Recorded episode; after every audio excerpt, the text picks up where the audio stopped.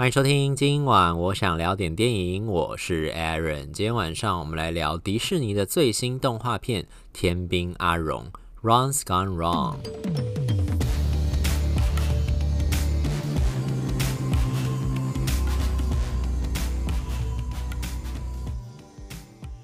这部电影的英文片名有够难念，我刚才在开录前自己练了很多次，因为舌头都快打结，就噜噜噜，就不知道自己在念什么东西。然后这个片子呢，虽然说它是迪士尼的动画片，但是我相信很多人一开始以为说，诶，那是不是就迪士尼自己画的动画，或者是就是皮克斯啊等等等等？因为像那个机器人，很多人第一眼看到的时候会想到就是大英雄天团嘛，就想说，诶，这是不是又是迪士尼自己出的动画片？包括我自己进场前，我都一直以为是迪士尼的，就是年底的年度动画这样子。就后来在电影一开演之后，才发现，哎，片头怎么没有看到迪士尼那个城堡的那个动画？才发现说，哦，原来这个片子其实是二十世纪影业出的动画片。而且呢，哎，像二十世纪影业其实被迪士尼收购之后，好像就已经不叫二十世纪福斯了吧？他们就叫二十世纪影业这个样子。然后这个电影的。制作公司后面那个制作的动画工作室呢，是叫做 Locksmith，就是锁匠的那个 Locksmith。本来是这个工作室，然后这部电影呢，其实他们的第一部动画作品。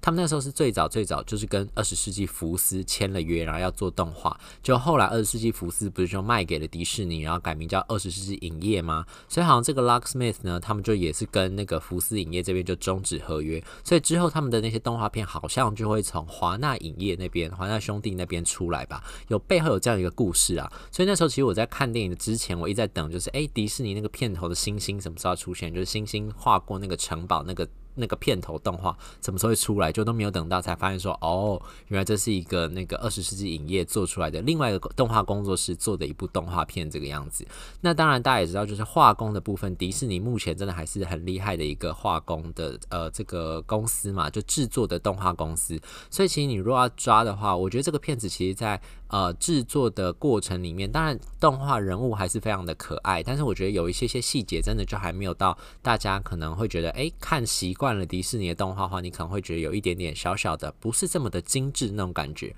像我自己印象当中，我很深刻的就是之前看《可可夜总会》那个时候，就那个老奶奶她的人物的皮肤上面那些细节真的非常的细致跟精致，你甚至可以看到老奶奶脸上的皱纹跟细纹的那种感觉。在这个片子里面，我那时候近照到人物的时候，《天兵阿荣》里面啦，近照到人物的时候，我真的有一点觉得，哎，好像人物的细节就没有这么多。但我觉得这个是。没有办法嘛，就是真的是皮克斯跟迪士尼目前就真的是业界的翘楚人物，所以这个地方呢，就是我自己鸡蛋里面挑骨头啊，就觉得说，哎，这个片子好像跟我印象中，毕竟是挂着迪士尼的那个名号嘛，但是跟我印象中好像就觉得，嗯，好像还差了一点点的那种感觉。不过呢，这个故事本身呢，还是很就是大小朋友应该都还蛮能够接受这样一个故事的，因为呢，这个一样在讲机器人。其实前一阵子大家在 Netflix 上面有看到索尼动画的全家啊米家大战机器人嘛，所以呢，其实这一次。次的这个动画里面呢，一样是以机器人作为故事的主轴。不过这次机器人没有到反叛那么严重，没有到像之前的机械公敌那样想要攻占全人类的世界这样。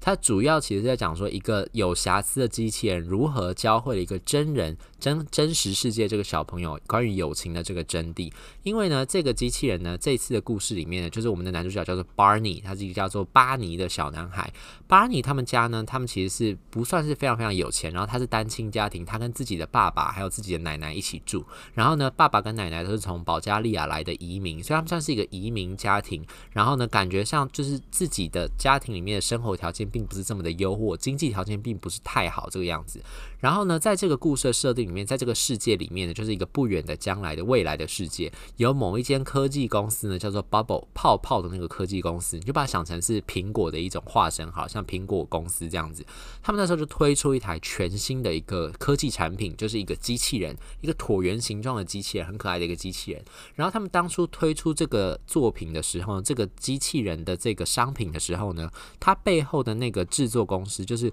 工程师啊，应该说背后制作团队里面的那个工程师呢，他本来一开始发明这个的初衷是希望这个机器人能够帮助小朋友去交朋友，在里面写了很多城市，云端上面有很多的城市设计，就是他会用大数据去分析你的这个使用者，使用者在启第一次启用这个机器人的时候，你就是把你的手掌放在那个机器人上面，它就会感应你的各种个人资料，然后它会去收集你在网络上的其他，不管你在社群软体上面啦，或者是你任何留下的足迹啦，所有大数据收集起来之后，它就变成一个最了解你的一个机器人，甚至比你自己还要更了解你自己，然后你就可以透过这个机器人呢，做现在智慧型手机能够做任何事情，比如说上面有各种的应用程式，你在上面找到你的朋友，你在上面分享你的照片，分享你的影片，做直播、找找资料、玩游戏等等等等，全部都可以在上面进行。然后，因为它掌握你的个人资料，掌握你的各种大数据，所以它甚至可以运用那种它的感应功能，帮你在附近，如果其他人也有这样一个机器人的话，它可以在附近帮你找到跟你们搭配起来，用数据分析的结果之下，各种远算法的结果运算之下，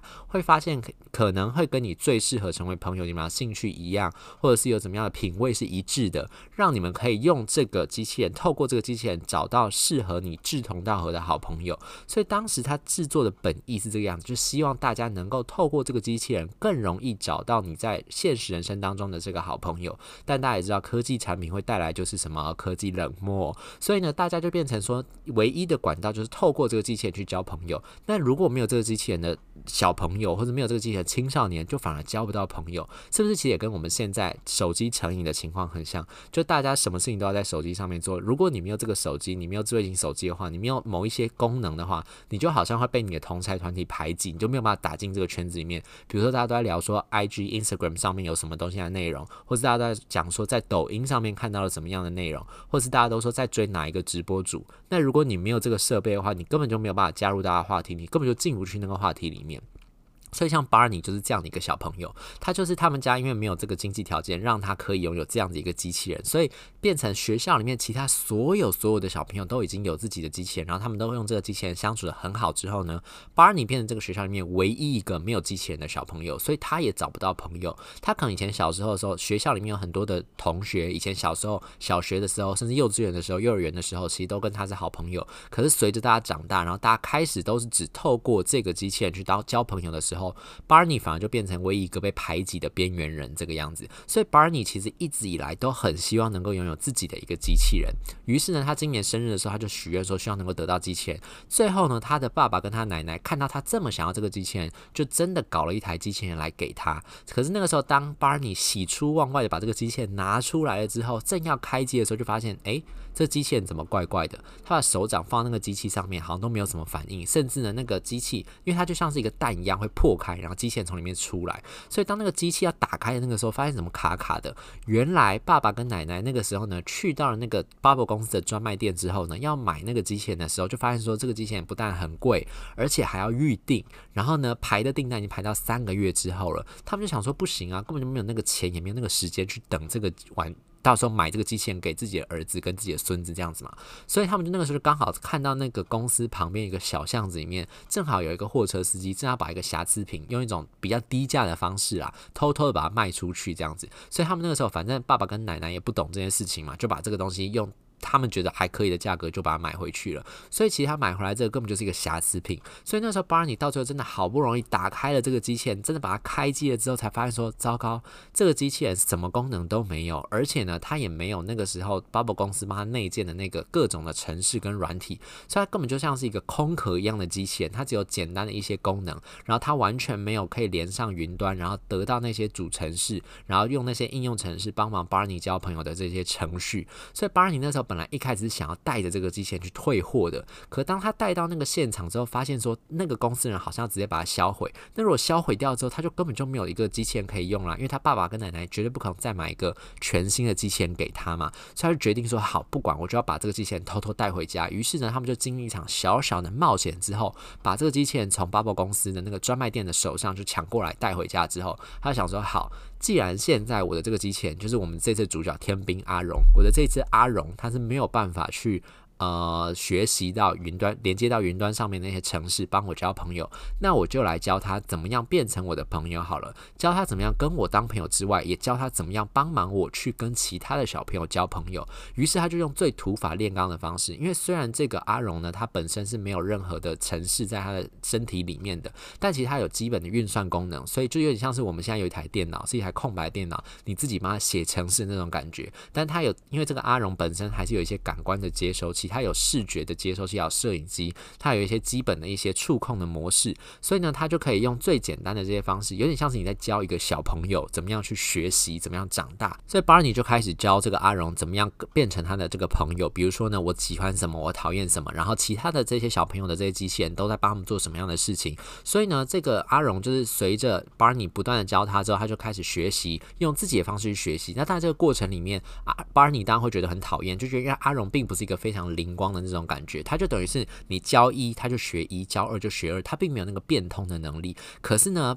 阿荣很厉害，就是只要巴尼跟他讲什么事情，他都可以马上的反应回复给他。就比如说呢，巴尼那个时候本来想要把阿荣拿回去退货的时候，他就跟阿荣讲，就说因为呢，交朋友这件事情是双向跟互动的，所以我今天不想要跟你这个机器人交朋友了，我就要想把你退货带回去。所以后来呢，当他们俩在吵架的时候呢，那个阿荣也会跟巴尼讲说说，你跟我讲过交朋友是双向的互动，现在我不想跟你当朋友，我在生你的气，所以我要离开你，然后就转转身离去，所以其实他虽然某一层某一个程度来说，你会觉得他好像很不受控，就好像是那种没有学习能力。但另一个程度，他其实是很能够知道，你只要跟他讲了什么事情，他全部都会记在心里面。毕竟他是一个电脑嘛，他全部都可以记在心里面，他就可以到时候拿出来反驳你这样。可是就在这个过程里面呢，于是呢，Barney 就突然发现了这个阿荣，因为之前大家我不知道以前大家上课时候有没有听过，就是唐太魏征不是跟唐太宗说过以人为镜可以明得失吗？所以其实因为他这样教导。跟他对待阿荣的方式，就 Barney 教导跟对待阿荣的这个方式，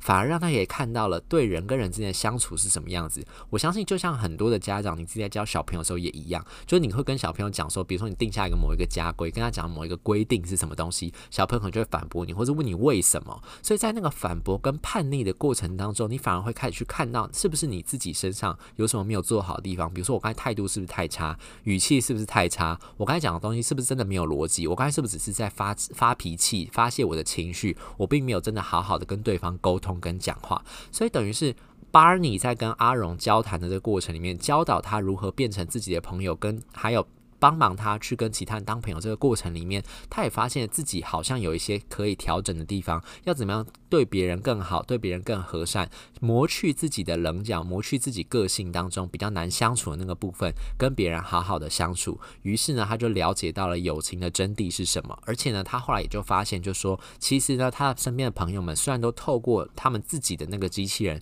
交到了很多的朋友，看起来好像过得光鲜亮丽，但就像我们大家在看 Instagram 或者在看 Facebook 时候，你看到你的朋友 po 那些照片，然后看起来他们都过得很好，过得很舒服。但是呢，下了线之后，回到了现实人生当中，可能大家其实心中都还是觉得很孤单、很寂寞的。线上那些朋友可能带给你是一时的那种虚荣跟快乐的感觉，但是呢，回到只有你自己，夜深人静的时候，当你一个人对着你的机器人的时候，机器人上面那些冰冷的数据，还有机器人它只会跟你说你想要听到的话，跟跟你讲你想要知道的事情，但它并没有办法像其像 Barney 的阿荣一样。会随时顶撞你，或者跟你讲说，提出一些反问，提出一些不同的想法，甚至呢，因为呢，Barney 的这个阿荣呢，它里面是因为刚才不是说它没有连上云端的那个应用程式嘛，主程式嘛，所以其实它里面也有很多没有，就是呃没有安装进去的，比如说安全设施，比如说他们就说这个机器人是不可以推人、不可以打人、不可以伤害小朋友的，可是阿荣身上呢完全没有这些东西，所以阿荣生气的时候他也会打人，他会揍人，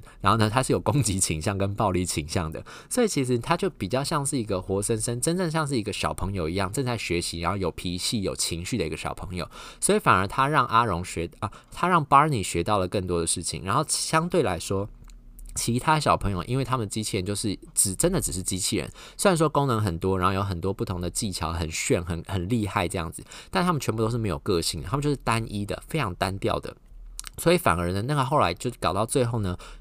Bubble 公司里面当初设计这个机器人的那个主要城市的那个设计师就发现，就说，因为他们后来就是公司也发现说，有一台这样子一个有瑕疵的机器正在引起他们的公司好像，因为毕竟刚才不是说它是有暴力倾向的嘛，然后它又不受控，所以后来当随着越来越多的这些资料啊，有人去爆料啊，或者有人看到、有人录到这个呃。阿荣失控这个情况之后，公司高层就很紧张，想说：哎，会不会这个机器人害他们的商誉大跌，影响到他们的股价，甚至他们之后要卖机器人的时候，会不会越来越困难？家长就开始担心或反对这样，所以他们那时候就开始去调查阿荣这个机器人到底怎么回事。可是他背后的那个设计者，当初设计这个这款机器人想要帮助小朋友的那个设计师，他就突然发现，就说其实阿荣这样的一个机器人，才是他当初真正想要设计给小朋友的，让小朋友可以跟这个这种。机器人一起去探索这个世界，然后一起交朋友，然后一起找乐子，然后享受他们自己的童年，而不是像现在这个样子，大家都一台很厉害的机器人可以帮他们打理生活上的各种大小事情，